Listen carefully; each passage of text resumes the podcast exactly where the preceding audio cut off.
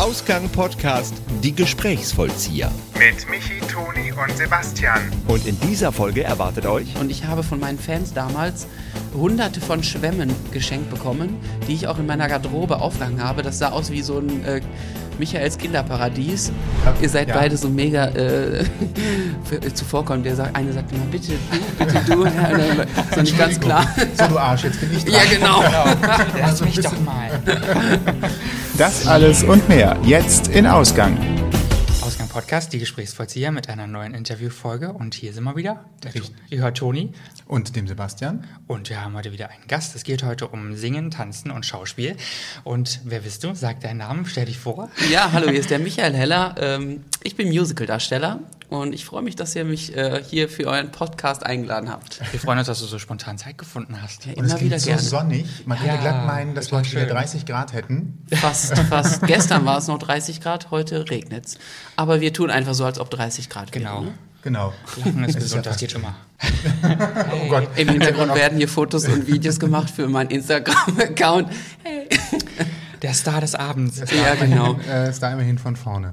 Ja, wir befinden uns heute in Köln im Dreiergespräch. Wir sind heute nicht online, sondern zu dritt, wie gesagt. Und Micha hat so ein fast Heimspiel, sage ich jetzt mal so. Ne? Du bist ja aus Ostwestfalen ursprünglich und hast in Köln kurze Zeit gelebt, hast du gerade schon erzählt. Und jetzt bist du wieder hier. Warum bist du überhaupt hier? Ich habe jetzt am Wochenende hier einen Workshop, den ich gebe für angehende Musicaldarsteller oder auch Musicaldarsteller, die sich einfach weiterentwickeln wollen, beziehungsweise auch Kenntnisse dazu gewinnen wollen für ihren Bewerbungsprozess in verschiedenen Musicalschulen oder auch auf Musicalbühnen. Ja. Und am Sonntag gebe ich dann noch ein Konzert. Wie schön. Ja, und das ist so ein Private-Konzert mit ganz wenig Teilnehmern. Und das ist so ganz nah mit seinem Star, in Anführungsstrichen, da zusammensitzen und mit denen so quatschen. Und der singt dann und das ist ganz entspannt. Und das ist in dem Studio Shanti hier in Köln-Nippes. Und ja, da freue ich mich schon drauf. Das wird eine ganz witzige Sache, glaube ich. Bei mir um die Ecke übrigens habe ich vorhin gegoogelt. Okay. Ja, es gibt noch Restgarten. Das kommt jetzt nicht mehr vorher. Nee, leider online. Nicht. Das kommt erst später, aber das macht ja nichts. Es ist ja trotzdem schön zu wissen, dass du Workshops gibst. Ja. Ja, immer mal wieder. Das ist jetzt der dritte Workshop, den ich hier in Köln gebe. Und das erste Konzert jetzt in diesem Rahmen. Sehr schön. Ja, bitte. Sänger, ihr seid beide so mega zuvorkommend. Einer sagt immer, bitte du. Das ist nicht ganz klar. So, du Arsch, jetzt bin ich dran. Ja, genau. Lass mich doch mal. Sänger, Tänzer, Schauspieler. Das ist ja direkt so die musische, eierlegende Wollmilchsau. Mhm. Wann hat das bei dir angefangen, dass du gemerkt hast, ich muss aus mir raus, ich muss der Welt zeigen, was ich kann. Weil das ist ja jetzt nicht das introvertierte Hobby, was man so in der Kindheit hat und sagt, ich sitze jetzt hier in der Ecke und singe mit der Wand. Das fing schon ganz, ganz früh bei mir an. Ich habe jetzt vor kurzem noch ein Video von meiner Tante bekommen. Da war der kleine Michi irgendwie 4,5 oder 5. Und da hat er schon ganz laut vor der Kamera, hörst du die Regenwürmer husten, gesungen und so, zwei kleine Italiener, die kamen aus Napoli und so weiter. Da habe ich mich köstlich amüsiert über das Video. Und das fing schon bei mir ganz, ganz früh, wie gesagt, an. Ich hatte immer schon so irgendwie so einen Drang, mich so auszudrücken als kleines Kind. Ich habe auch Familienvideos, wo ich bei der Mini-Playback-Show und so mitgemacht habe mit 8 und so weiter und so fort, auf dem Campingplatz bei einem Talentwettbewerb und das war immer schon irgendwie so klar, dass das so mein Ding ist. Ich habe auch alles, was so an Bewegung und alles, was mit Tanzen und so zu tun hatte, das war für mich immer so eine magische Welt. Ich kann mich erinnern, im Phantasialand wollte ich nie auf diese Achterbahnsachen, sondern immer in diese Shows rein, wo dann irgendwie auch dann so Leute getanzt haben oder irgendwie Magic und so weiter passiert. Das war für mich immer so das Highlight. Und da war schon ganz, ganz früh klar, dass das mal irgendwie mein Weg werden wird. Und es hat ja auch dann auch geklappt. Ja. Ich muss jetzt gerade an Phantissima, da muss man einfach mal hingehen. Aber Heino macht hier Werbung für Phantissima im Okay, Radio. Alles klar. Das geht einem, ich war lange nicht mehr da im Phantasialand, aber... es hat sich sehr viel geändert. Ja? Mhm. Okay, ich bin gespannt. Ich kann mich auch noch daran erinnern, eins meiner Highlights im Phantasialand, ich schweife gerade ab, war dieses Pferderennen, wo man diese Kugeln in diese Löcher reinrollen musste und immer, wenn man in die 1 oder in die 3 getroffen hat, dann ging halt dieses Ding so weiter nach vorne. Und das habe ich auch geliebt damals. So kleine Story am Rande. Also nicht die Achterbahn tatsächlich, sondern alles, was schöne alles Unterhaltung ist. Ja, genau. Seichte, schöne Unterhaltung. Das heißt, was in der Schule, wenn es ist, ich kann mich daran erinnern, ich glaube, in der Grundschule habe ich sogar, hier, wie heißt das nochmal, mit Heiligabend, wo man das... Krippenspiel mitgemacht und so weiter. Ja, Entschuldigung, es ist zu lange her. Das Krippenspiel. Regelmäßig in der Kirche. Ja, genau. Im katholischen Köln. Ich muss, glaube ich, mal kurz was weglegen. Okay. So. Warst du also auch in der Schule derjenige, der dann gesagt hat, bei allen Schultheaterstücken oder was sich immer da anbot, ich bin der Erste und nehme... Ach, nicht die kleinen Rollen, ich nehme direkt die große. Ich will nach vorne. Ja, nee, doch schon immer. Also das war auch immer klar, weil wenn man in so einem kleinen Dorf aufwächst und dann ist irgendwie sowas Künstlerisches gefragt, dann gibt es natürlich jetzt nicht eine Riesenauswahl an Leuten. Deswegen waren die Lehrer dann auch immer froh, wenn dann einer zwei Sätze ohne gleich umzufallen irgendwie auf die Reihe gekriegt hat oder irgendwie was singen konnte und so. Also ich war da immer schon ein Teil auf jeden Fall von so künstlerischen Sachen und habe das auch mal, wie gesagt, super gerne gemacht. Ja, sehr schön. Und dann nach der Schullaufbahn ging es los oder hast du erst noch gesagt, ich glaube, ich werde vorher nochmal Bäcker, mach was Solides? Oder haben die Eltern auch direkt so gesagt, ja hier, also Jura, du musst Jura studieren? Nee, Gott sei Dank nicht. Rechtsanwalt wirst. Nee, Gott sei Dank nicht. Das war, da muss ich echt sagen, meine Eltern, die haben mich da super unterstützt, die haben mich auch, wo ich noch keinen Führerschein hatte, überall hingebracht, wenn ich da hin wollte. Oder mein Opa, der hat damals mit uns gelebt, der hat mich auch ganz, ganz viel unterstützt. Und habe dann, wie gesagt, bin dann immer einmal in der Woche oder zweimal in der Woche nach Paderborn gefahren und zum Gesangsunterricht in das im benachbarte Dorf und so weiter mit dem Fahrrad und so, dann mit dem Roller und habe das von Anfang an eigentlich immer auch so wirklich schon auf so eine professionelle Schiene gemacht und meine Eltern waren nie so, dass sie irgendwie gesagt haben, du musst jetzt erstmal was Richtiges lernen und dann kannst du überlegen, in so eine wilde Richtung zu gehen. Sondern die haben gesagt, wenn du das machen willst, dann mach das und haben mich da echt super unterstützt. Und dann habe ich ein Studium als Musical-Darsteller angefangen. So schnell ging das. Ja, bei der großen Folkwang Universität in Essen, nicht wahr? Sehr spannend.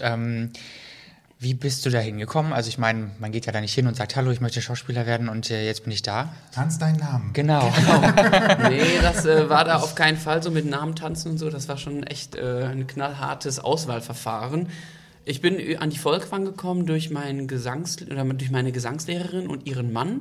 Der war dort Professor und der hat gesagt, es gibt auch, allerdings im Gesang, im Bereich Operngesang, der hat gesagt, es gibt aber auch einen Musical Studiengang und bewerb dich doch da mal. Und dann habe ich mich einfach mal dort beworben. Es gab auch irgendwie keine Alternative. Ich habe irgendwie gedacht so, ja, ich gehe da hin und das wird funktionieren. Und dann ist man da zwischen ein paar hundert Bewerbern und da nehmen sie 6 Leute pro Jahr. Wow. 3 Männer, 3 Frauen. Ja. Als Mann hat man es natürlich immer ein bisschen einfacher, weil es nicht so eine große Anzahl an Bewerbern dann gibt, aber man muss sich schon trotzdem gut präsentieren und auch da durchsetzen, weil die Männer, die dann kommen, die sind dann auch wirklich meistens richtig gut. Mhm.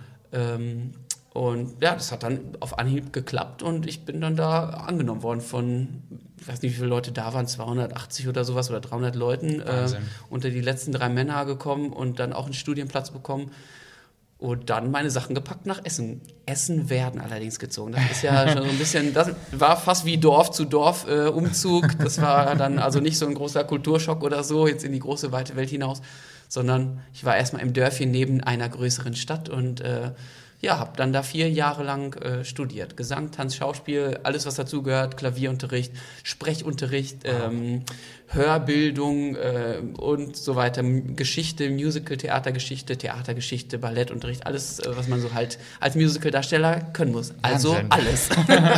Unglaublich. Fangfrage am Rande, als ich in der Oberstufe Integrale ausrechnen wurde, haben die Lehrer immer gesagt, das kommt später an der Uni nochmal wieder. Kannst du jetzt bestätigen, dass Integrale, zumindest wenn man ein Studium als Musical-Darsteller macht oder für Musical-Gesangskunst, dass das nicht wiederkommt? Integrale sind doch diese Spaghetti. So, perfekt, oder? Alles gut. Wie heißen die? Das ist genau die richtige Antwort. In dem Fall war das ein sehr praktisches Studium, fast eine 1-zu-1-Betreuung mit Lehrern, ein super Luxus, ne? Und also theoretische Fächer waren da eher am Rande bei uns. Also irgendwas ausrechnen, außer meine Heizkostenrechnung oder sowas musste ich nicht. Also das war, selbst die musste ich nicht ausrechnen, die habe ich einfach überwiesen. Ungefragt. Ja, genau. Dann ist das mit dem Jura auch wieder erledigt. Stimmt. Und wie läuft so eine Aufnahmeprüfung ab? Kannst du das mal kurz beschreiben? Ja, man bewirbt sich dort an der Schule. Man wird dann eingeladen, wenn die einen interessant finden. Ich glaube auch nicht, dass jeder dort eingeladen wurde. Natürlich wird im Voraus schon ein bisschen ausgesiebt und man muss dann halt als Erste dort vorsingen. Und dann wird sofort ein großer Cut gemacht, weil natürlich von diesen 280 Leuten man nicht jeden dann stundenlang irgendwie angucken kann. Hat man irgendwie eine Chance, dort zu singen, so eine kurze Chance von 2,5 bis 3 Minuten. Und dann heißt es entweder Top oder Flop. Dann kommt man weiter in die nächste Runde zum Tanzen und zum Schauspiel. Und am Ende des Tages wird dann nochmal ausgesiebt. Das ist so der erste Tag. Und man kommt dann nochmal 2 Tage zurück und dann wird man nochmal auf Herz und Nieren geprüft in allen Bereichen und auch geguckt, wie man sich so in Gruppen integrieren kann und so und persönliche Gespräche und so weiter und so fort. Und so nach einer Woche insgesamt mit verschiedenen Vorrunden und dann den Finalrunden werden dann halt 6 Leute ausgewählt. Also es war schon echt ein knallhartes Verfahren. Ich war auch ganz schön fertig an dem Wochenende danach. Und ich war auch so fertig davor, weil ich hatte nämlich eine ganz, ganz fiese, so eine Laryngitis, wie heißt das nochmal auf Deutsch, Kehlkopfentzündung. Und musste also da antanzen am ersten Tag mit so einer halbfertigen Stimme. Ich bin trotzdem irgendwie durchgekommen. Das war ganz gut. Aber danach ging es mir dann wieder richtig schlecht. Also diese Sache konnte ich nicht auskurieren, sondern musste immer wieder draufhauen und ja, aber es hat sich gelohnt. Das Adrenalin hat dich am Leben erhalten und dann auf einmal ging es bergab, ne? Genau, so wahrscheinlich, genau. Wenn alles abfällt, ja, der ganze Stress. Hattet ihr immerhin freie Wahl bei der Liedauswahl, als ihr vorsingen musstet? Oder gab es da direkt im Vorfeld zum Casting schon einen Hinweis, ihr müsst jetzt die 5. Operette von... Und nee, die gibt es nicht. Mein Kultur. Eine Operette sowieso nicht. Allerdings war Anforderung auch, dass man auf Deutsch ein Lied singt, weil ja auch ausländische... Teilnehmer teilweise dabei sind. Aus Holland kommen immer mehr Leute rüber, aus England teilweise auch und ja, oder aus dem deutschsprachigen Ausland. Da wollen sie auf Hochdeutsch dann was hören. Und auch die Schauspielmonologe, man soll da 2 Schauspielmonologe auch mitbringen, neben den 3 Liedern, die man frei wählen kann, aus verschiedenen Bereichen halt. Und auch 2 Schauspielmonologe, einer aus dem klassischen Bereich, sei es so Shakespeare oder sowas, und einer aus dem modernen Contemporary-Theaterbereich. Das heißt, du hast wahrscheinlich auch schon direkt so vorbereitet, dass du nicht irgendwelchen einfachen Titel nimmst, sondern wirklich was imponiert, wahrscheinlich auch, wo man weiß... Das, erstens sitzt das kann ich. Und genau, das ist die Hauptsache, dass man wirklich was zeigt, was man kann und nicht die Sachen irgendwie highlightet, die man nicht kann. Und das machen ganz viele einen Fehler und die wollen dann irgendwie die große Nummer aus dem tollen Musical Tanz der Vampire oder so singen, die können es aber nicht. Auch wenn die Nummer noch so imposant ist, wenn man die dann schlecht vorträgt, dann schießt man sich ins eigene Knie. Ja. Und das wissen auch im Job teilweise Leute nicht so richtig einzusetzen. Und da muss man einfach wissen, was kann ich? Und was muss ich dann zeigen, um möglichst guten Eindruck zu machen? Und die anderen Sachen verschweigt man, an denen kann man dann im Zimmerlein oder dann im Studium für sich dann arbeiten. Richtig, immer schön das zeigen, was man gut kann. Ja, und das hat auch erklären, was nicht geklappt hat. Genau, ne? ich war jetzt nicht so der erfahrenste Sänger. Ich habe relativ spät mit dem Gesangsunterricht und so angefangen. Ich habe zwar immer gerne gesungen, aber meine Stimme so richtig ausgebildet habe ich relativ spät eigentlich. Und ich war eher so der Allrounder, also der Entertainer und so. Und ich habe dann auch bei meiner Gesangsnummer so ein bisschen gesteppt, um von so kleinen Unreinheiten in der Stimme so abzulenken. Und das hat dann irgendwie einen Eindruck gemacht. Und dann bin ich immer weitergekommen. Ja, also, singen und bewegen ist ja schon immer gut, ne? Das stimmt. Vor allem, wenn man dann nicht aus der Puste ist. Ja. Wenn ich manchmal daran denke, was ich so sehe, wie Leute da tanzen und Sachen auf der Bühne machen, die Stimme bebt noch nicht mal. Also wenn ich schon aufstampfen würde, würde meine Stimme wahrscheinlich zittern. Ja. Und man würde es kurz hören. Das ist die Kunst. Dafür bezahlst du viel Geld, um solche Leute zu sehen. Viel, sondern angemessen. Angemessen, naja, manchmal auch viel. Übertreiben, ja. Wie war das nochmal? Was hatten wir jetzt letztens für ein Konzert? Hier Rolling Stones, wo die Karten so teuer waren? Ja, knapp 800 Euro. Für ein Ticket. In der teuersten Kategorie. Ja. Und konnten die noch Geld singen? Keine Ahnung. Du vielleicht, das findet erst noch statt. Unser Budget springt es dann, glaube ich. Aber es ist ja cool, dass die überhaupt noch auf Tour gehen. Ich meine, Hut ab, wenn ich so alt bin, dann möchte ich, ne? Wenn ich das dann noch hinkriege, so wie die, dann habe ich alles richtig gemacht. Vielleicht müssen die auch, ja, das stimmt. Das ist schon nicht mehr so cool. Keine Ahnung, wir gehen nicht hin, aber ich finde es krass teuer. Okay, ja, das stimmt. ja, dann hat man die Schule abgeschlossen und sagt, yeah, nie wieder Schule. Ja, also Studium geht so. Und ist draußen in der weiten Welt und sagt dann, ach, jetzt bin ich durch. Dann geht der Ernst des Lebens ja erstmal los, ne? Und jetzt? Ja, und im Idealfall geht es dann direkt in den Job über. das funktioniert nicht bei allen Leuten. Bei mir, Gott sei Dank, hat das immer funktioniert. Ich hatte auch schon in meinem letzten Semester an der Universität, auch hier in Köln, mein erstes großes Engagement bei Hairspray, bei dem Musical. Da habe ich damals mit Uwe Ochsenknecht, mit Maite Kelly und mit Tete Mierendorf auf der Bühne gestanden. Und das war schon ein Riesenerfolg, da neben dem letzten Studiensemester sozusagen auf die große Musicalbühne zu gehen. Im Hintergrund werden hier ein paar Koffer gerollt. Vielleicht darf ich mal kurz das Setting erzählen. Wir sind im Hotel. Ja, genau. Im Frühstücksraum. Genau. Und ab und zu rollen hier Leute mit ihrem Koffer durch. Aber ist ja schön. Ja. Deswegen Hals übrigens auch noch mehr, als es sowieso schon immer tut. Kann den Vorhang zuziehen. Nein, alles gut. Ich wollte eigentlich noch mal ganz kurz zurück zu Folkwang. Oh Gott, ich schreite da jetzt voll drauf rum, aber es ist ja schon existenzielles Thema für dich vor allem, weil du ja jetzt da warst. Mhm. Und das für Leute, die es zumindest vom Namen her kennen, ja auch einen Namen hat, der was bedeutet. Nicht jeder kommt dahin, hast du gesagt. 6 Leute waren es in deinem Jahrgang. Dann im Endeffekt, wenn man das so sagen kann. Wie sieht denn der Alltag so aus dort für jemanden oder für dich? Wie sah der Alltag so aus? Ich meine, wir wissen, man kann sich vorstellen, du wirst proben müssen jeden Tag und diverse andere Sachen, die dann in deinem Job auch eine Rolle spielen. Ja, richtig. Also man fängt relativ früh morgens an, also relativ früh, ja, für einen Künstler ist 9 Uhr morgens früh mit Ballettunterricht und so weiter, und dann hat man über den ganzen Tag bis abends um 9 oder um 10 hat man Unterrichte verteilt im Bereich Tanz, Gesang, Schauspiel, im solistischen, also so im 1:1 Unterricht mit dem Schauspiellehrer, im Gruppenunterricht.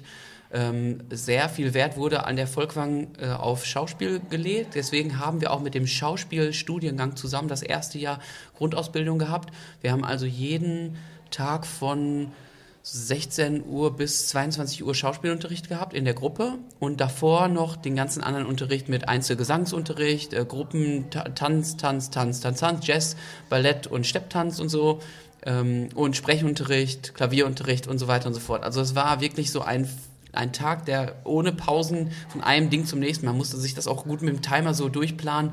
Wann kann ich jetzt nach da? Und man musste dann auch teilweise die einzelnen Stunden mit den Lehrern immer wieder neu ausmachen, weil sich das auch von Woche für Woche irgendwie ein bisschen unterschieden hat, wann die Lehrer da waren.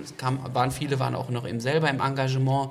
Und es war also so eine Fummelarbeit und Planungsarbeit, dass man alles reinkriegt, und man war dann abends wirklich auch fertig, und dann war man trotzdem nicht fertig, weil man für den nächsten Tag die Sachen vorbereiten musste, auswendig lernen von irgendwelchen Texten oder irgendwie durchgehen von Choreografien für die nächste Prüfung und bla bla bla. Also es war echt so wie so eine Grundausbildung bei der Bundeswehr von morgens bis abends so auf 180.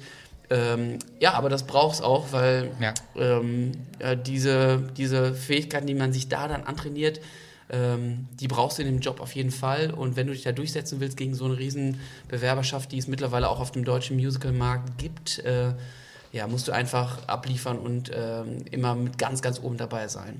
Das heißt, auch nach dem Studium ist so eine Ausbildung nicht vorbei. Man geht trotzdem, auch wenn man dann schon 10 Jahre oder so im Geschäft ist, weiter zu seinen Ballettstunden, um den Körper fit zu halten, oder zu meinem Gesangsunterricht mit meinem Lehrer in Berlin 1- bis 2-mal die Woche, damit man sich da auch weiterhin gegen die anderen Leute durchsetzen kann, weil es kommen natürlich auch immer mehr Leute, junge Leute nach, und die werden immer besser und so, und man will ja dann im Konkurrenzkampf da nicht immer ablosen, also geht man weiter und arbeitet an sich, ja. Das ist halt Schicksal. Augen auf bei der Berufswahl. Ja, aber man kriegt sowieso nirgends was geschenkt. Also das kann man ja jetzt in jedem Beruf eigentlich sagen. Ne? Würdest du sagen, oder was würdest du jemandem raten, der das auch machen möchte, der jetzt diese Vision hat? Ich meine, man kann jetzt nicht einfach dahin gehen und in dieses Casting gehen und sagen, man macht das Casting, nehme ich jetzt mal an. Ne? Man braucht mit Sicherheit eine Vorbereitung. Man kann das schon. Ob man dann irgendwie damit erfolgreich ist eine andere Frage. Aber ich würde jedem raten, der Pläne hat in diese Richtung, fangt früh genug an, euch vorzubilden. Natürlich wollen die keine perfekten, ausgebildeten Darsteller an so einer Universität oder an so einer Musicalschule haben, weil die wollen ja Leute auch noch formen nach ihren Vorstellungen und mit denen arbeiten, weil wenn da jemand schon perfekt ist, dann braucht der kein Studium mehr. So eine Grundausbildung in Schauspiel, Tanz und Gesang ist also ganz wichtig, um da irgendwie Fuß fassen zu können. Weil alles andere ist Humbug und dann landet man wie bei den TV-Casting-Shows, DSDS und so in dieser Lachkategorie. Und da möchte man ja nicht unbedingt hin. Nicht wirklich. Ja, außer man kann mit der Lachkategorie auf Dauer Geld verdienen. Ja, ja genau. Ja, obwohl ist auch das nicht mehr lustig. Nee, und das hält sich ja auch nicht so lange. Ich meine, wenn man überlegt, wer von diesen Casting-Show-Leuten noch so übrig geblieben ist, da fallen mir wenige Namen ein. Naja, zum Beispiel Alexander Klaws, der macht jetzt Musical, ne? Der hat alles richtig gemacht. Hat es immerhin geschafft irgendwie. Der hat es geschafft, ja. War der nicht auch bei Tanz der Vampire? Genau, der hat die gleiche Rolle wie ich bei Tanz der Vampire da auch kommen gespielt. Wir gleich zu. Allerdings ein paar Jahre vor mir, ja. Genau. Jetzt hat er Tarzan gemacht, aber er ist jetzt weg in Oberhausen, soweit ich weiß. Nee, er hat jetzt ein Kind bekommen mit noch einer sehr guten Freundin von mir, die Nadja Scheiwiller. Ach, lustig. Mit der habe ich noch vor einem halben Jahr zusammen auf der Bühne gestanden. Und die Szene ist klein, man kennt sich da und man hat auch Freundschaft mit allen. Und ja, die Nadja, die ist eine ganz Liebe. Und die haben jetzt ihr erstes Kind gekriegt und ziehen jetzt nach Hamburg zusammen. Voll schön. Ja. Sowohl Hamburg als auch Hamburg. Genau. Hamburg ist auch schön. Ja. Hatten wir auch mal in der Folge, aber waren wir jetzt auch nicht drauf. Ich habe noch nie in Hamburg gewohnt oder gearbeitet. Das ist so eine Ecke, die fehlt mir noch ein bisschen auf meinem Resümee. Dabei sind da so viele Musicals. Ne? Das stimmt, ja, aber es hat irgendwie immer nie geklappt oder ich war immer woanders irgendwie engagiert und ja, aber vielleicht Hamburg ist in Planung irgendwann mal. Ja, ist ja noch genug Zeit. Genau, vielleicht in naher Zukunft. Da müsst ihr auf meinen aktuellen Seiten überall auf dem Laufenden sein und dann kriegt ihr das mit. Du darfst jetzt gerne, genau, das erwähnen wir gleich auch noch sowieso. Ne? Und natürlich nicht vergessen, jederzeit Informationen auch ihr in eurem Podcast-Client, in dem ihr nachgucken könnt. Da sind Links zur Sendung, die findet ihr aber auch natürlich auf unserer Homepage. Das nur so zwischendurch. Genau. Da könnt ihr dann alles nochmal nachsehen. So, möchtest du noch was zu Folkwang? Oder, nein, das denke ich reicht. Ich bin mir sicher, bevor ich wieder weiterreite durchs Land. Das war jetzt ein kurzer Abriss. Ist auf jeden Fall eine super Schule, kann ich jedem empfehlen. Okay. Es gibt ja auch nicht so viele Schulen in der Hinsicht. Das stimmt. Besonders die staatlichen Schulen, die ja dann auch kostenlos sind. Das sind ja normale Studiengänge. Da gibt es wenige Schulen, die das machen. Es gibt in Berlin die Universität der Künste, in Essen die Folkwang Universität, in München die August-Everding, in Wien das Konservatorium und in Osnabrück die Musicalschule ist mir der Name jetzt entfallen. Die ist relativ neu dazugekommen, aber die scheint auch sehr gut zu sein. Und dann gibt es noch diverse private Schulen, die allerdings auch sehr kostenaufwendig sind. Also da muss man sich dann überlegen, kann man sich das leisten, privat so eine Ausbildung zu machen, weil das geht schon ins Geld dann rein. Und ich will nicht sagen, die Schulen sind schlechter, aber die anderen Schulen sind besser. Ja, schön fair. Wenn du du bist also dann da weg, hast dein erstes Engagement gemacht. Was ist das eigentlich für so ein Gefühl? Also ich glaube, ich kenne das auch so von anderen, die gerade ihre Ausbildung abschließen. Die fangen schon so ein halbes Jahr vorher an, mit den Hufen zu scharen, haben Angst, schaffe ich das jetzt, weil das behütete Nest des Ausbildungsbetriebs, das ist halt bald vorbei, ich muss raus auf den Markt. Bekommt man dann so eine Unruhe vom Gefühl, weil man halt weiß, jetzt muss ich mich ein bisschen drum kümmern, oder gibt es da vielleicht schon sogar Handreichungen seitens der Universität, die dann sagt, ich kenne da jemanden, ich glaube, ihr passt gut zusammen, frag da doch mal an, ob die nicht was für dich haben. Wie läuft das so? Eigentlich ist man da sich selbst überlassen dann ein bisschen.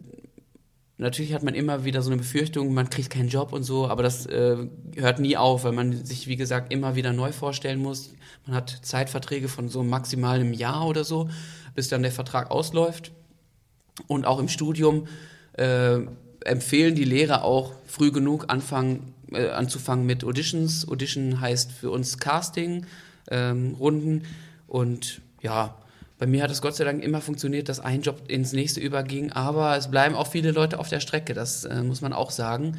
Gerade bei den Frauen, da ist natürlich die Konkurrenz wesentlich größer als bei den Männern. Also da muss man echt auch manchmal den Ellbogen ausfahren und so bei so großen Castings, damit man gesehen wird und alles.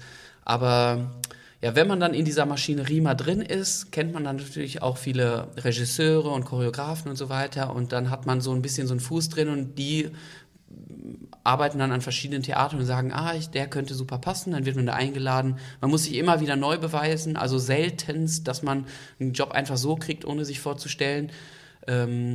Weil einer kennt einem in diesem Prozess immer nicht, ob es jetzt der Choreograf, der künstlerische Leiter oder der musikalische Leiter ist. Irgendwie musst du dich immer wieder neu beweisen. Und ja, das gehört einfach zu dem Job dazu. Überall in der Kunst, man muss Leute kennen, um weiterzukommen. Das kann helfen, aber gibt nicht immer den Ausschlag. Ja. Ja. Wir haben uns ja hier wie immer praktischerweise den Lebenslauf ja vorher ausgedruckt, also im Groben. Mhm.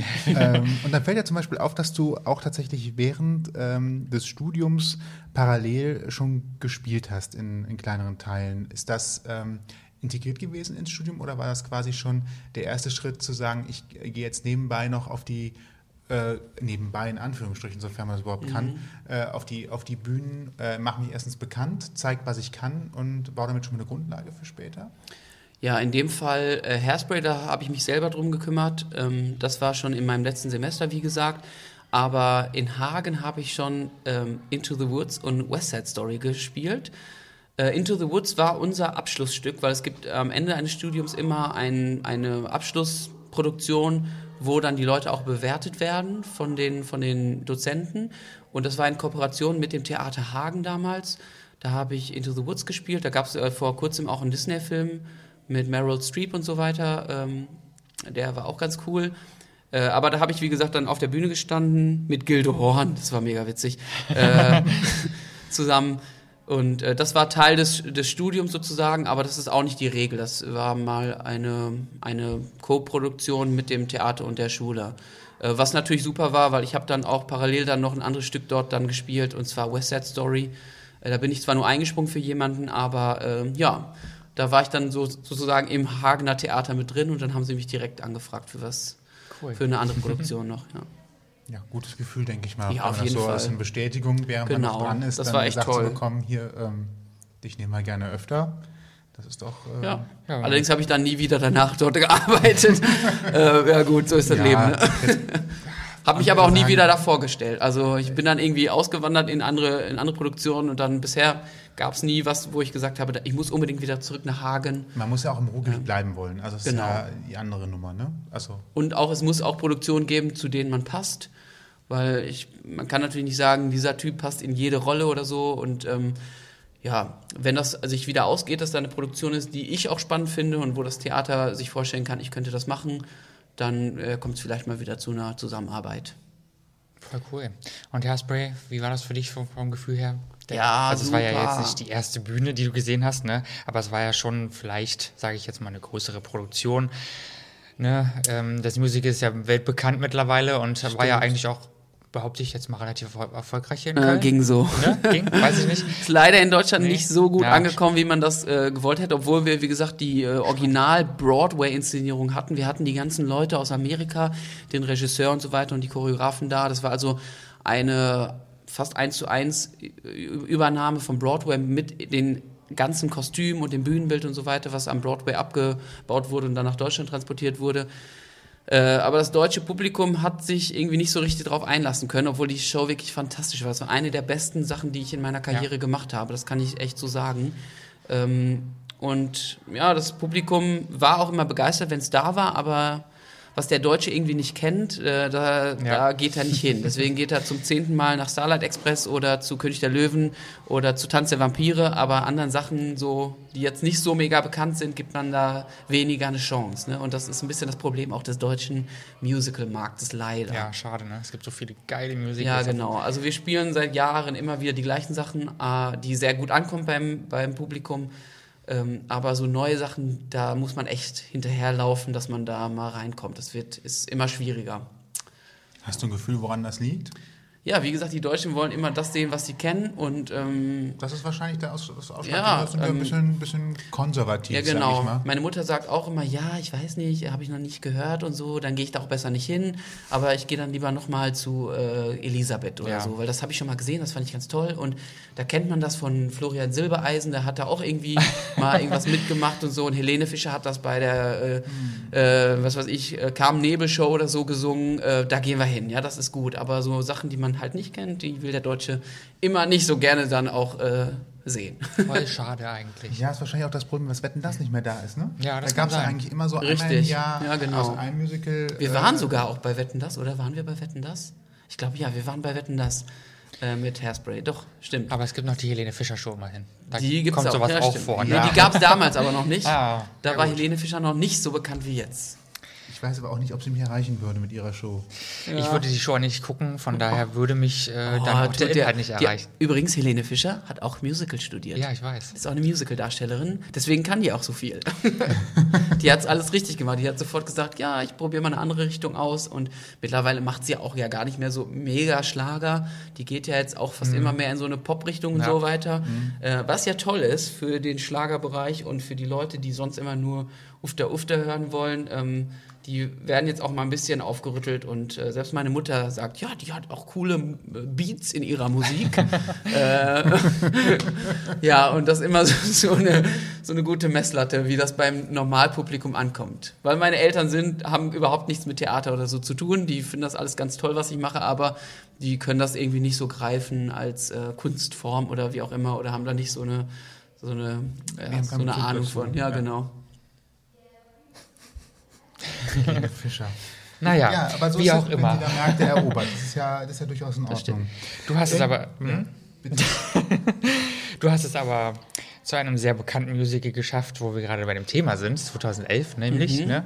Stimmt, ne? Ja. Genau. Habe ich richtig abgeschrieben, ne? Nämlich zu Tanz der Vampire.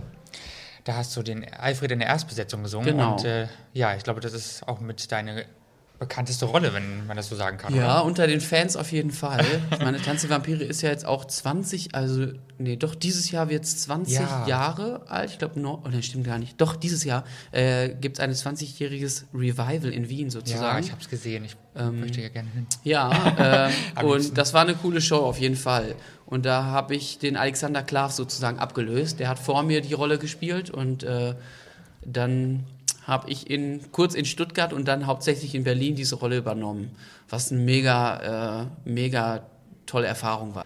Ja, ich sag mal, als junger Mensch gibt es irgendwie keine größere Rolle zu spielen als den Alfred. Der ist wirklich von Anfang der Show bis zum Ende auf der Bühne und das war echt eine tolle, super, super tolle Erfahrung und die Show hat so viel Spaß gemacht, das zu machen. Und natürlich ist der Fankult um Tanz der Vampire ein riesengroßer. Das ist wirklich total crazy, was da abgeht. Ich weiß noch, bei der letzten Vorstellung, die wir da im Theater des Westen hatten, wo es hieß, Tanz der Vampire wird für immer verschwinden, ein halbes Jahr später oder ein Jahr später kam es zurück. Da, als es hieß, ist jetzt die letzte Show für immer, was auch immer, standen Hunderte, fast Tausende von Leuten vor meiner Garderobe am Theater und haben da wie am Spieß geschrien. Ich kam mir vor wie Justin Bieber, das Wahnsinn. War total crazy. Immer wenn ich das Fenster so aufgemacht habe, dann ging das hysterische Schreien der Fans los, die dort in Kostüm und so weiter standen. Das war also ein total krasses Erlebnis, das möchte ich auch nicht missen. Das war auf jeden Fall eine super Erfahrung, da mitzumachen. Ich habe da so eine tolle Zeit gehabt, besonders in dem Theater in Berlin. Sehr schön da. Es war echt mega, mega cool. Wir haben es letztes Jahr auch endlich geschafft, es zu gucken. Okay, wo habt ihr das gesehen? Auch in Berlin, ja. Okay. Ich wollte das über 10 Jahre gucken, habe das nie geschafft und jetzt als letztes Jahr... Du bist zu spät gekommen, jetzt ja, spiele ich da nicht mehr mit. Ich fühle mich auch schon schlecht. Ich weiß nicht, warum ich es nie geschafft habe, aber ich habe dann gesagt, ich möchte es jetzt endlich sehen. Punkt. Mhm. Ne? Berlin ist halt auch Peripherie. Ja, und jetzt ist wir kennen ja da Leute, wir haben da Freunde, von daher war das auch ein Grund, dann wieder nach Berlin zu reisen. Und hat euch auch gefallen, ja? Super geil. Schön. Also ich kannte den Soundtrack natürlich vorher schon komplett. Ich bin jetzt nicht so ein Die Hard-Fan. Okay. Ich kenne jetzt nicht jeden Alfred oder so, aber immerhin... Den wichtigsten kennst du jetzt. Ja, genau. Immerhin sitze ich mit ihm in einem Raum. Ja. Und es war immer für mich... der Willen da, das zu sehen. Und dann habe ich es endlich gesehen und ich möchte, am liebsten würde es jetzt gerne in Wien sehen, auch weil da... Ja, es geht so vielen Leuten so, dass sie das, wenn die das einmal gesehen haben, dann ist man wie so von so einem Virus befallen und möchte es immer wieder sehen. Und da ist halt der Ursprung, ne, im Ronacher. Und ich war im Ronacher schon öfter auch bei anderen Musicals. Okay. Es ist ein relativ kleines Theater, super schön das stelle ich mir noch geiler vor, auf jeden Fall. Das wird bestimmt toll. Und ich kenne auch den neuen Alfred sogar, der das macht. Witzig. Das sind ganz guter Freund von mir. Ich kann aber noch nicht sagen, wer. Na gut. Das müssen die selber verkünden. Dann werden wir das erfahren, wenn ihr googelt und diese Folge online ist. Stimmt. Und dann wird's international. Ja. Wobei. Nein, wurde es nicht. Auf welcher Seite der Kirche war Basel? Basel war fast noch Deutschland, aber es war jetzt schon Schweiz, das stimmt. Es gibt ja Basel-Bad und Basel-Schweizer Seite. Das kenne ich nur, wenn man mit dem Zug in die Schweiz fährt, dann gibt es zwei Halter, nämlich einmal auf der deutschen. Und da bin ich auch immer den Rest von Deutschland nach Schweiz, das war irgendwie so noch, weiß nicht, 5 bis 10 Minuten, bin ich immer schwarz gefahren mit dem Zug. Ja. Psst, er sagt es nicht weiter, okay. Aber ich habe immer nur ein Ticket bis Baden da auf der deutschen Seite gelöst, weil da musste man, für dieses Stück hier musste man immer nochmal, keine Ahnung, 30 Euro extra zahlen oder so. What? Und deswegen war immer die günstigste Verbindung nach da und dann in der Hoffnung, dass ich nicht erwischt wurde. Die 5 Minuten, da ging es mir auch immer nicht so gut weiter. Oh mein Gott. Naja, ich glaube, da kommen eher nur die Grenzbeamten durch. Ich wurde nicht erwischt, alles gut. Da kommen zwar auch nur die Grenzbeamten, die kontrollieren, ob man nichts im Gepäck hat oder hier irgendwelche Geldscheine, die man auf irgendeine Bank in der Schweiz ablegen möchte. Um es so auszudrücken. Ja, aber in Basel, was sehe ich hier? Fame. Genau. Fame. War dann der große Auftritt. Genau. Das war auch eine super coole Zeit, eine ganz spannende Produktion, die wir da hatten, mit auch ganz vielen unterschiedlichen Leuten drin. Ja, es war eine ganz crazy Produktion. Das hat mega, mega Spaß gemacht auch, weil wir da die Show selber kreiert haben, neu. Ich meine, Tanz der Vampire, die Show, die besteht so. Und wenn man dann halt da drin ist, kann man zwar auch seine eigenen Sachen so ein bisschen einbringen, aber man hat schon fest vorgeschriebene Abläufe, Wege und auch manche Sachen sind auf Musik, Akzente und man muss den Schwamm da nehmen, auf dieses Bling und so. Das heißt, manchmal verliert das so ein bisschen an Leben. Und wenn man dann so eine Show kreieren kann sozusagen, dann kann man seine eigenen Ideen auch immer mehr mit reinbringen. Und das ist auch so das Spannende an solchen Produktionen, wo man selber mit gestalten darf. Und das war in Basel der Fall. Da durften wir wirklich alles ausprobieren, was wir wollten. Und manche Sachen wurden dann wieder weggeschmissen und manche wurden behalten von dem Regie-Team. Ja, das war eine coole Sache. Und da habe ich eine ganz verrückte Rolle, so einen kleinen Macho Joe Vegas gespielt, der total abgehoben, so ein bisschen spanisch auch, so ein kleiner Latino so war und den Mädels da immer auf den Arsch gehauen hat und so. Und das war super witzig, hat echt viel Spaß gemacht, ja. Ist das Publikum in der Schweiz ein anderes als in Deutschland? Also merkt man da Unterschiede? Ach, nee, also ja, nicht wirklich. Also das wäre in einem deutschen Theater wahrscheinlich genauso angekommen, wie es auch in der Schweiz war. Also, dass die jetzt irgendwie steifer wären oder irgendwie offener, kann ich jetzt nicht sagen. Hätte ja sein können, dass die typisch süddeutsch waren. nee, das war eigentlich immer ein ganz gutes Publikum dort, ja. Soweit ich mich erinnern kann. Das ist jetzt auch schon ein paar Jahre her. Das war eigentlich. Ja, war eigentlich, ja. Ja. Öffnet einem dann so eine Musical-Rolle, also wie in Tanz der Vampire, ne? Der Alfred öffnet dir einem Türen von alleine. Kann man sagen, das hätte dir jetzt irgendwas Besonderes gebracht? Also rollenmäßig, dass du jetzt sagst, du musst vielleicht ein bisschen weniger hart für eine neue Rolle arbeiten oder so? Nö. Eigentlich eher im Gegenteil, wenn man dann so eine große Rolle mal gespielt hat, dann geht man in so Auditions auch rein oder in so Castings und da werden sehr viele Anforderungen an einen dann gestellt. Alle erwarten dann natürlich, dass man super perfekt ist und so und man kommt dann bei so einem Vorsprechen da rein und die wissen alle sofort, okay, der hat das und das gemacht, oh wow, krass, ja, da muss der jetzt super gut sein und das stresst einen natürlich auch, weil man das auch weiß, stresst einen das auch noch ein bisschen selber oder ein bisschen viel. So, dass man auch manchmal so ein bisschen blockiert ist und weiß, okay, die wollen jetzt da von dir das Tollste und das Beste nur und du hast vielleicht auch gerade mal einen schlechten Tag oder sowas.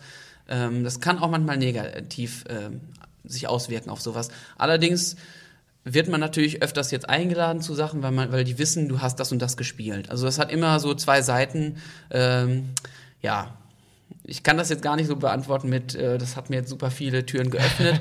Ja, in gewisser Weise schon, gerade bei den Fans und so weiter, bin ich dadurch viel bekannter geworden. Und das nutze ich ja auch sehr viel auf meinen ganzen Social-Media-Plattformen und so.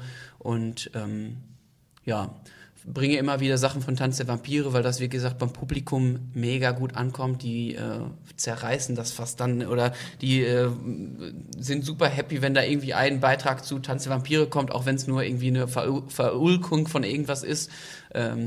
Ja, also da bei den Fans und so weiter und bei dem Publikum hat mir das schon sehr viel gebracht, muss ich so sagen, ja. Mal von der Bühne kurz runter hinter die Bühne.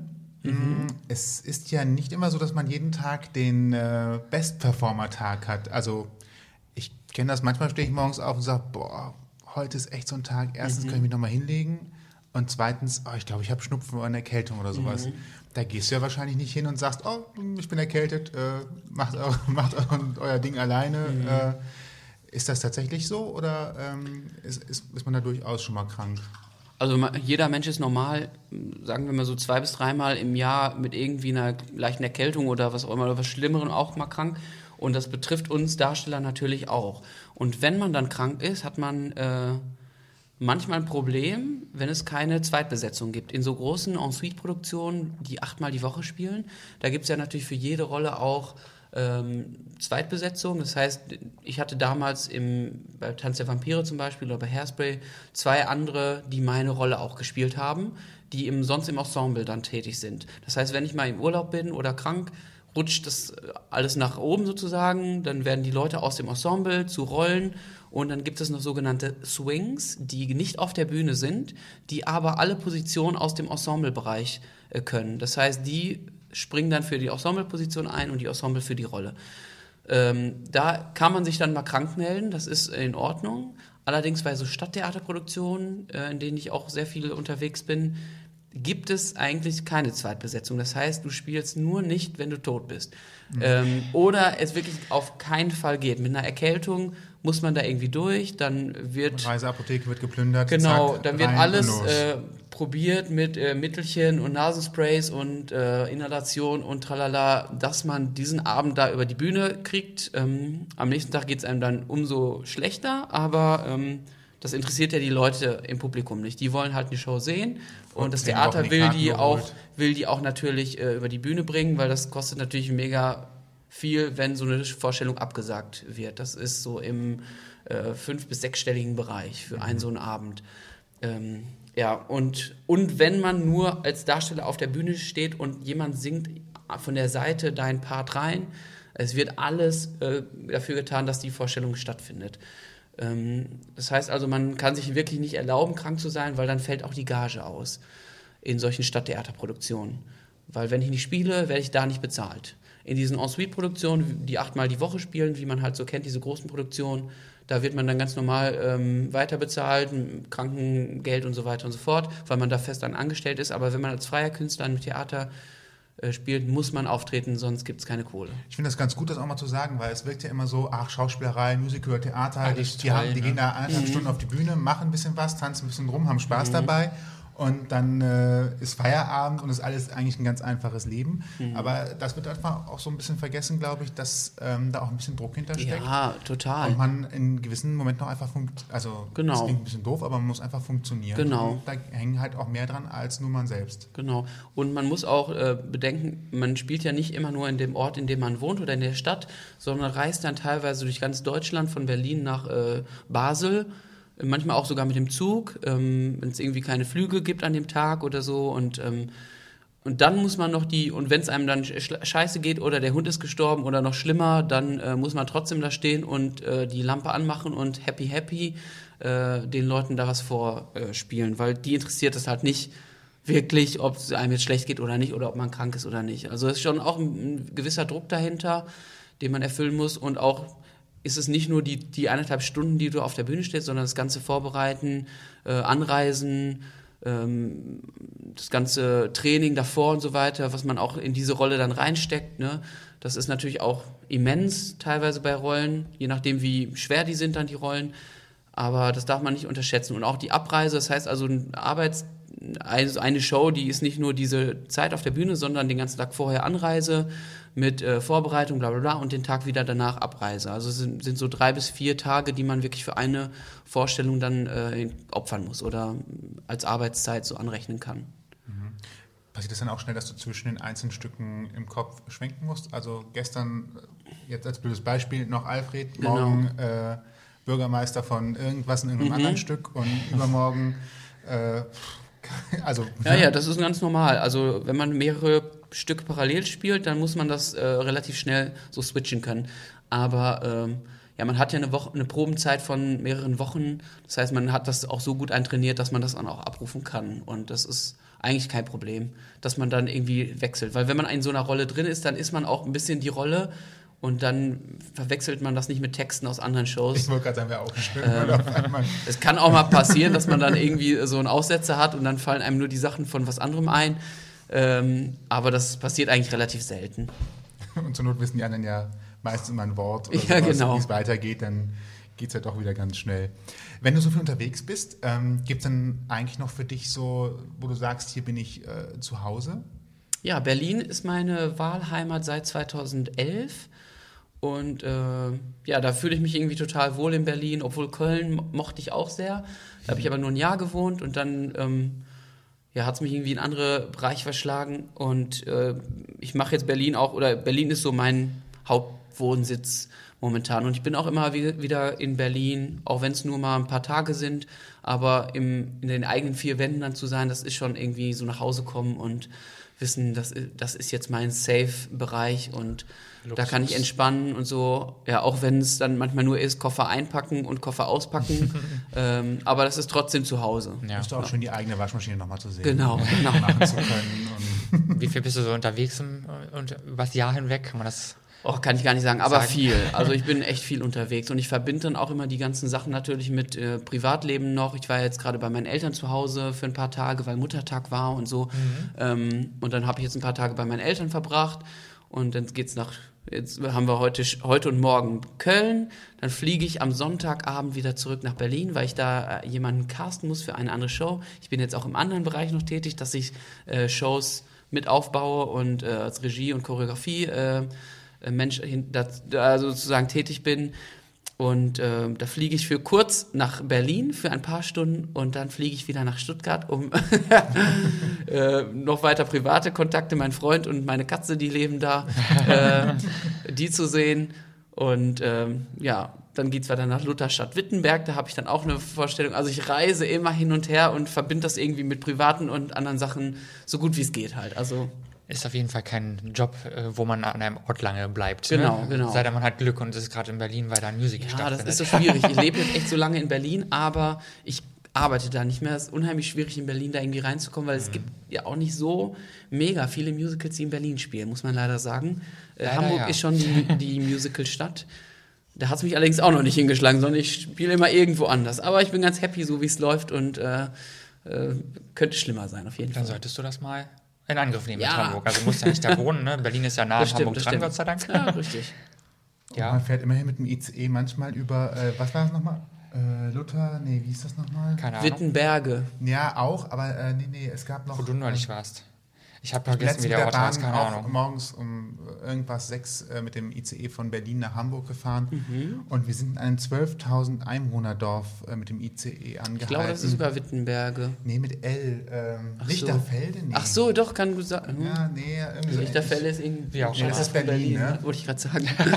Auf jeden Fall war ich komplett überrascht, dass da ein ICE hält und musste sogar fast schon lachen. Ich guck mal, ob ich das doch noch finde. Ich habe es ja jemandem geschrieben. Oder auch nicht. Bei Lutherstadt-Wittenberg ist auch so ein kleines Kaff, da hält auch ein ICE, tatsächlich. Aber das ist zwischen Berlin und Leipzig. Ja. Das ist eine andere Ecke. Auf jeden Fall war es ein kleiner Ort. Genau. Eine Sache, die einen ja auch immer so ein bisschen umtreibt. Auf der Bühne, viele Leute warten darauf, dass das Stück losgeht. Noch schlimmer finde ich ja, ich kenne ja auch so ein bisschen diese Live-Situationen aus dem Medienbereich, diese Sekunden, die man selber nicht in der Hand hat, wann es losgeht. Also wenn man so merkt, ich warte jetzt eigentlich nur noch auf das Go von jemand anderem, weil dann geht es los. Und das habe ich nicht, also hier beim Podcast kann man selber sagen, wir drücken die Aufnahmetaste, wenn es losgehen soll. Fremdbestimmtes Losgehen und man weiß, dann muss man auch anfangen. Da bekommt man so ein Kribbeln, Aufregung, Lampenfieber. Das war die Richtung, wo ich hin wollte. Hast du das heute noch oder hat sich das gelegt? Das ist inzwischen ein routiniertes Lampenfieber nach dem Motto so ein bisschen... einfach nur eine leichte Anspannung und dann geht's los und wenn du drin bist, dann läuft das? Oder hast du immer noch Lampenfieber, beziehungsweise war Lampenfieber überhaupt mal ein Thema für dich? Nee, eigentlich nicht so wirklich. Ich habe immer so eine Grundspannung, das auf jeden Fall. Aber eigentlich gehe ich relativ entspannt in so eine Vorstellung rein. Ja, und das hat mich auch eigentlich in meiner ganzen Laufbahn nicht so wirklich behindert oder irgendwie so, ist mir im Weg gestanden, dass ich total nervös war. Nervös bin ich immer bei Vorsprechen und so. Da habe ich mehr Lampenfieber. Mhm. Aber wenn ich auf der Bühne stehe, da bin ich mir so sicher, was ich mache und was ich dem Zuschauer präsentiere, dass ich da nicht lange drüber nachdenken muss. Das ist einfach selbstverständlich. Man ist so ein bisschen eins auch mit seiner Rolle und mit dem, was man da sagt, und da kommt eigentlich nicht mehr so eine Aufregung irgendwie auf. Es sei denn, man ist mal wirklich krank oder so, da hat man schon ein bisschen Befürchtung, dass es vielleicht nicht klappt, und man ist so ein bisschen nervös, ob das jetzt die hohen Töne kommen oder ob man alles so abliefern kann, wie man das einstudiert hat. Aber in der Regel bin ich so ein bisschen Lampenfieber befreit. Da bin ich auch ganz froh drüber. Ja, besser ist das. Gott sei Dank. Das macht's einfacher. Das hindert einen ja auch nur. Ja, das stimmt. Ja. Also es gibt wirklich Kollegen, die sind total nervös vor irgendwelchen Sachen, aber nee, das passiert mir eigentlich nicht. Bin ja mal ganz souverän und auch entspannt. Ich glaube, das macht mich auch so ein bisschen aus, dass ich so eine entspannte und natürliche Art auf der Bühne habe, ohne dass ich jetzt irgendwie so total gekünstelt oder irgendwie sowas habe. Hat man mir gesagt. Ne? Ich meine, so ist das. Es kann sein, dass man eben dann doch einen Fehler macht mal oder ein Casting nicht gewinnt, die Rolle nicht bekommt. Dann hat man eine Niederlage erlitten vielleicht. Wie gehst du damit um? Ach, das muss man irgendwie in dem Job akzeptieren. Also da gibt es sehr viel Ablehnung und man muss sich eine dicke Haut irgendwie da zulegen, weil man natürlich auch nicht für jede Rolle oder für jede Produktion perfekt passt und so. Manchmal weiß man das auch schon und sagt so, ob ich da überhaupt hingehe, weil ich weiß schon, da bin ich zu klein für oder da bin ich irgendwie zu alt für oder zu jung für oder was auch immer. Da hat man manchmal schon so die Befürchtung, das könnte nicht klappen. Manchmal hat man aber auch so Momente, wo man sagt, okay, du hast jetzt so eine super tolle Audition, die nehme ich auf jeden Fall, den Job habe ich in der Tasche, und dann kriegt man eine Absage. Oder andersrum auch, dass man so sagt, das war jetzt eine mittelmäßige Leistung und man wird genommen. Aus was für Gründen auch immer. Aber Niederlagen und Ablehnungen, das muss man in dem Job akzeptieren, und das gehört auch dazu. Weil es gibt, wie gesagt, viele, viele Leute, die auch da sind und auch deinen Job haben wollen. Und da darf man sich nicht von entmutigen lassen, sondern immer weiter Krönchen richten, nach vorne schauen und weiter geht's. Also da habe ich mich mittlerweile abgefunden, dass man auch nicht immer genommen wird, und ja, gehört dazu. Hat ja trotzdem bis jetzt immer geklappt. Ja, Gott sei Dank. Eben. Toi, toi, toi. Was wären denn deine Tipps für Einsteiger oder der größte Tipp für Einsteiger? Machen wir gar nicht so viele. Einfach mal so das, wo du sagst, hättest du das früher gewusst, dann wäre einiges einfacher für dich gewesen, oder du wärst entspannter vielleicht dran gegangen. Vielleicht eine Einstellung, die man haben sollte in dem Business? Etwas, wo du sagst, hätte ich das vor 10 Jahren gewusst, wäre alles für mich leichter gewesen. Ich sage immer bei meinen Workshops, habt immer einen Plan B in der Tasche, was ihr noch so machen könnt, außerdem. Genau. Oder ein anderes Feld, in dem ihr auch noch interessiert seid oder wo ihr vorstellen könnt, euch zu bewegen, neben dem Musical. Allerdings gab es dieses Feld bei mir nie. Ich hatte nie so einen Plan B. Bei mir war immer klar, das muss so laufen. Und es hat Gott sei Dank auch immer so geklappt. Sonst wäre ich vielleicht auch Sportlehrer oder sowas geworden. Immerhin 9 to 5. Ne? Ja, also genau. Mehr oder weniger. Oder 8 to 2. Obwohl das auch immer nie eine Option war. Ich wollte immer, wie gesagt, so auf Theaterbühnen und so weiter. Und ja, der größte Tipp, den ich einem angehenden Musicaldarsteller geben kann: Versuch immer zu wissen, wer du bist und was du ausstrahlst, und schätze dich selber gut ein, und dann hast du schon die halbe Miete. Weil wenn man sich überschätzt oder auch unterschätzt, dann geht das meistens nach hinten los. Ja, ist doch gut. Das ist, wie gesagt, echt so wichtig, so eine selbstreflektierende Art zu haben und so wissen, das kann ich und das kann ich nicht, und das zeige ich dann auch. Das hatten wir eben ja schon mal das Thema. Und da fährt man meistens am besten mit. Das hat bei mir immer echt gut funktioniert, weil ich auch immer so ein gutes Blick, so einen guten Blick für mich hatte, was ich auch wirklich kann. Und was ich nicht kann, da mache ich mir dann auch keine irgendwelche Illusionen für und sage, okay, das schaffst du jetzt. Und man muss einfach auf dem Boden bleiben und sagen, okay, das ist mein Bereich und in dem arbeite ich und da bin ich auch Experte drin. Und da kann mir keiner das Wasser reichen. Und dann funktioniert es in dem Bereich umso besser. Kurzer Blick in die Kristallkugel. Wo möchtest du in 10 Jahren sein? Was möchtest du vielleicht für ein Stück gespielt haben? Oder Siehst du dich als Produzent oder was weiß ich, wenn du das jetzt aussuchen dürftest in dem Bereich? Mhm. Ja, mein Plan ist auf jeden Fall weiter in die Regie- und Choreografie-Richtung zu gehen und da habe ich jetzt auch in den letzten Jahren schon angefangen, so kleine Projekte, Regie zu führen und Choreografie zu machen und so weiter und so fort. Und das geht jetzt auch in nächster Zeit immer weiter. Also ich fahre jetzt so zweigleisig gerade. Ich bin auf der Bühne und auch hinter der Bühne, beziehungsweise vor der Bühne. Ein Regisseur sitzt ja immer vor der Bühne und sagt, was die Leute auf der Bühne dann machen sollen.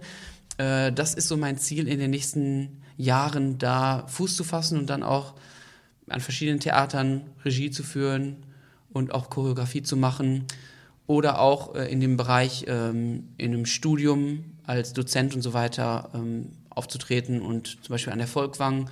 Das wäre natürlich eine super Sache, da irgendwie eine Professur zu bekommen. Zurück nach Hause. Genau, zurück nach Hause. Ich habe schon ganz früh angefangen, Leuten was beizubringen in meinem Ort. Da habe ich nämlich so Tanzgruppen und so Seilspringgruppen geleitet. Das nennt sich Rope Skipping. Da bin ich auch Europameister und so weiter drin gewesen. Und da habe ich angefangen schon mit 13 so Gruppen zu leiten und Leuten dann auch was beizubringen. Und da war ich total erfolgreich, auch mit in so einem kleinen Ort sind wir Europameister geworden und mehrfacher deutscher Meister im Jazz und Modern Dance und so. Also da habe ich auch schon immer angefangen, Leuten irgendwie Technik und so weiter beizubringen. Und das war immer schon so ein Bedürfnis von mir, mein Wissen so weiterzugeben. Ja, das wird hoffentlich dann in Zukunft auch in dem Bereich Dozenten oder in Regie und so weiter mal sehen. Also da bin ich ganz offen und auch gespannt, wo es hingeht. Da drücken wir jetzt schon mal die Daumen. Klingt nicht so, als würdest du arbeitslos werden, auf jeden Fall. Ja, ich hoffe es, ich hoffe es. Toi, toi, toi. Aufhören. Ja. Kommen wir zu unserem... unserer letzten Kategorie. Ja. Es klingt jetzt größer, als es ist. Wir nennen es mal Wortassoziationen. Das ist das alte klassische Spiel. Mhm. Wir sagen einen Begriff, ein Wort und du sagst einfach spontan, was dir dazu einfällt. Oh Gott. Kann alles möglich sein. Emotionen, Ausruf, Fluchtgedanken. Da kommen die wahren Charaktereigenschaften an. Wir haben ja zum Glück nichts Kompliziertes genommen, glaube ich. Also wir haben schöne... Ja, wenn dir noch zwei Wörter einfallen, dann kannst du dir auch direkt dazu sagen, ne? Ich habe nur 4 gefunden. Das ist alles gut, außerdem wären es ja 5. Okay. 1 würde ja schon reichen. Weißt du. Ja, okay. Dann bitte. Soll ich mit dem ersten anfangen? Ja. Das ist ja geschickt, wenn wir mal abwechselnd machen, dann bin ich ja derjenige, der das 5. haben muss. Gut. Mhm. Das erste ist Bühne. Freude. Freizeit. Sport. Oh, machst du viel Sport? Ja. Also Seilchenspringen haben wir ja gerade... Also, Entschuldigung, Seilchenspringen. Ich wollte nicht abwärts springen. Das ist ein harter Sport gewesen. Habe ich jeden Tag stundenlang trainiert, wirklich. Das ist Hardcore. Wenn du das mal googelst oder bei YouTube guckst, dann fallen dir die Augen raus. Ja, aber es war immerhin die einzige Sport... Also so ein Outing. Es war immerhin das Einzige, wo ich es tatsächlich geschafft habe, in meiner Schulkarriere im Sportunterricht eine 1 zu bekommen. Ja, siehst du? Du hättest zu mir kommen sollen in meiner Gruppe. Immerhin, ne? Ja, es ist Koordination und Kondition, die man da braucht. Und das ist ein super Training. Kann ich jedem empfehlen. 10 Minuten Seilspringen ist genauso effektiv wie eine halbe Stunde Joggen. Okay, ich werde drüber nachdenken. Ja, spart man sich Zeit. Meine Nachbarn auch. Ja. Ach, auf Socken geht das doch. Ja, auf Parkett, das sich biegt. Entschuldigung. Weiter geht's. Studium. Hart. Alfred. Schwamm. Ach so, okay. Ja, ich sag das nochmal, eine kleine, der Alfred, der hat immer einen Schwamm in der Show gehabt und ich habe von meinen Fans damals Hunderte von Schwämmen geschenkt bekommen, die ich auch in meiner Garderobe aufgehangen habe. Das sah aus wie so ein Michaels Kinderparadies. Alles war voller Schwämme, die ich so an so Fäden auf einer Decke runtergehangen oder so aufgehängt habe. Das war total crazy. Ja, und deswegen verbinde ich immer irgendwie Schwamm damit. So ist das. Gut. Und dann habe ich noch spontan, wir hatten es oft schon, aber jetzt bin ich mal gespannt, was dabei rumkommt. Hamburg. Jetzt kommt König der Löwen. Nein! Stage Entertainment. Wow. Das ist die Firma, die diese ganzen großen Musical in Deutschland macht und die haben ihren Hauptsitz in Hamburg. Und da bin ich auch immer wieder in Hamburg, um bei denen vorzusingen für irgendwelche Produktionen. Man läuft ja auch immer dran vorbei. Wenn man in der wunderschönen Speicherstadt. Genau, am Kehrwieder. Oh. Herrlich. Kennst du schon auswendig. Gut. Wir wollen auch pünktlich Schluss machen, damit es hier nicht Anschlussterminprobleme gibt. Achso, ich mache auch mal... Na komm schon. Bevor wir schließen, darfst du jetzt den Moment nutzen und uns erklären oder den Hörern, was er gesagt hat, erzählen, wo man dich findet online. Ja, man findet mich eigentlich überall bei Facebook, Instagram, YouTube. Ich heiße da überall Musical Michi. Mal sehen, ob ich das mal umnenne irgendwann, aber... würde ich nicht machen. Das ist griffig. Ja, das ist mich griffig, ne? Und ich habe auch solche Wortspiele. Ich habe da so eine Folge, die heißt Musical Michi Meets. Da treffe ich dann andere Kollegen und mache mit denen so eine kleine Talkrunde, so ähnlich wie ihr das macht. Cool. Nur wir singen dann auch noch dabei. Ja, und da bin ich ganz aktiv, wie gesagt, YouTube, Facebook, Instagram, Twitter, geht so manchmal, Snapchat auch. Ja, und da tobe ich mich aus und bin auch einer der wenigen Musical-Leute, die das so für sich entdeckt haben. Und ja, ein richtiges Eigenmarketing, ne? Ja, genau. Also man muss da einfach heutzutage selber aktiv werden, wenn man da auf irgendwelche Leute hofft, die einen da pushen. Da kannst du lange warten, genau. Also, und das macht mir auch mega viel Spaß. Ich habe ja auch immer mal wieder Zeit, solche Sachen zu machen, weil ich nicht täglich arbeiten muss. Und da werde ich immer kreativ und mache auch irgendwelche Bühnen-Make-up-Tutorials oder so bei YouTube oder erkläre, wie das so abläuft im Musical-Bereich und Behind-the-Scenes-Video-Vlogs, sagt man ja heutzutage. Ja, da bin ich immer ganz aktiv und alles, was mit Thema Musical ist, findet man bei mir bei Musical Michi. Sehr sehenswert. Ja. Allerdings da haben wir uns ja auch drüber kennengelernt, ne? Richtig. Ich habe dich ja gefunden als Make-up-Artist so ein bisschen und da sind wir das erste Mal in Kontakt gekommen. Da wollten wir eigentlich mal uns treffen, aber Köln, Berlin ist auch immer so hin und her gewesen. Da haben wir leider nicht hingekriegt, aber vielleicht in der Zukunft. Ich melde mich, wenn ich wieder in Berlin bin. Schminken kann man auch, ne? Richtig. Ja, können wir gerne nochmal machen. Inzwischen. Ja. Aber ich schminke nicht. Das macht nichts, kannst du trotzdem mitkommen. Kannst du lernen, ne? Ja, das ist immer so anstrengend. Ja, ja. Wir das abmachen. Wir greifen das einfach nochmal auf. Genau. Demnächst. Finde ich gut. Prima. Alle Links auch nochmal zum Mitschreiben, raussuchen und so weiter bei uns auf ausgangpodcast.de. Richtig, im Blogpost fassen wir alles zusammen. Richtig, genau. Findet dann also auch jetzt, wenn ihr gerade die Folge hört, in eurem Podcast-Client oder entsprechend auf den Links, von wo auch immer ihr es gerade hört. Über dem Blogpost übrigens ist immer so ein kleines Icon oder vielmehr eine Liste von allen Leuten, die an der Podcast-Folge teilgenommen haben. Dort findet ihr unter anderem Michaels Daten, aber ich werde auch noch mal ein bisschen was verlinken von deinen Videos, ein paar Vlogs oder sowas. Das ist immer ganz spannend zu sehen, finde ich immer ganz witzig und dann werdet ihr ihn auf jeden Fall finden.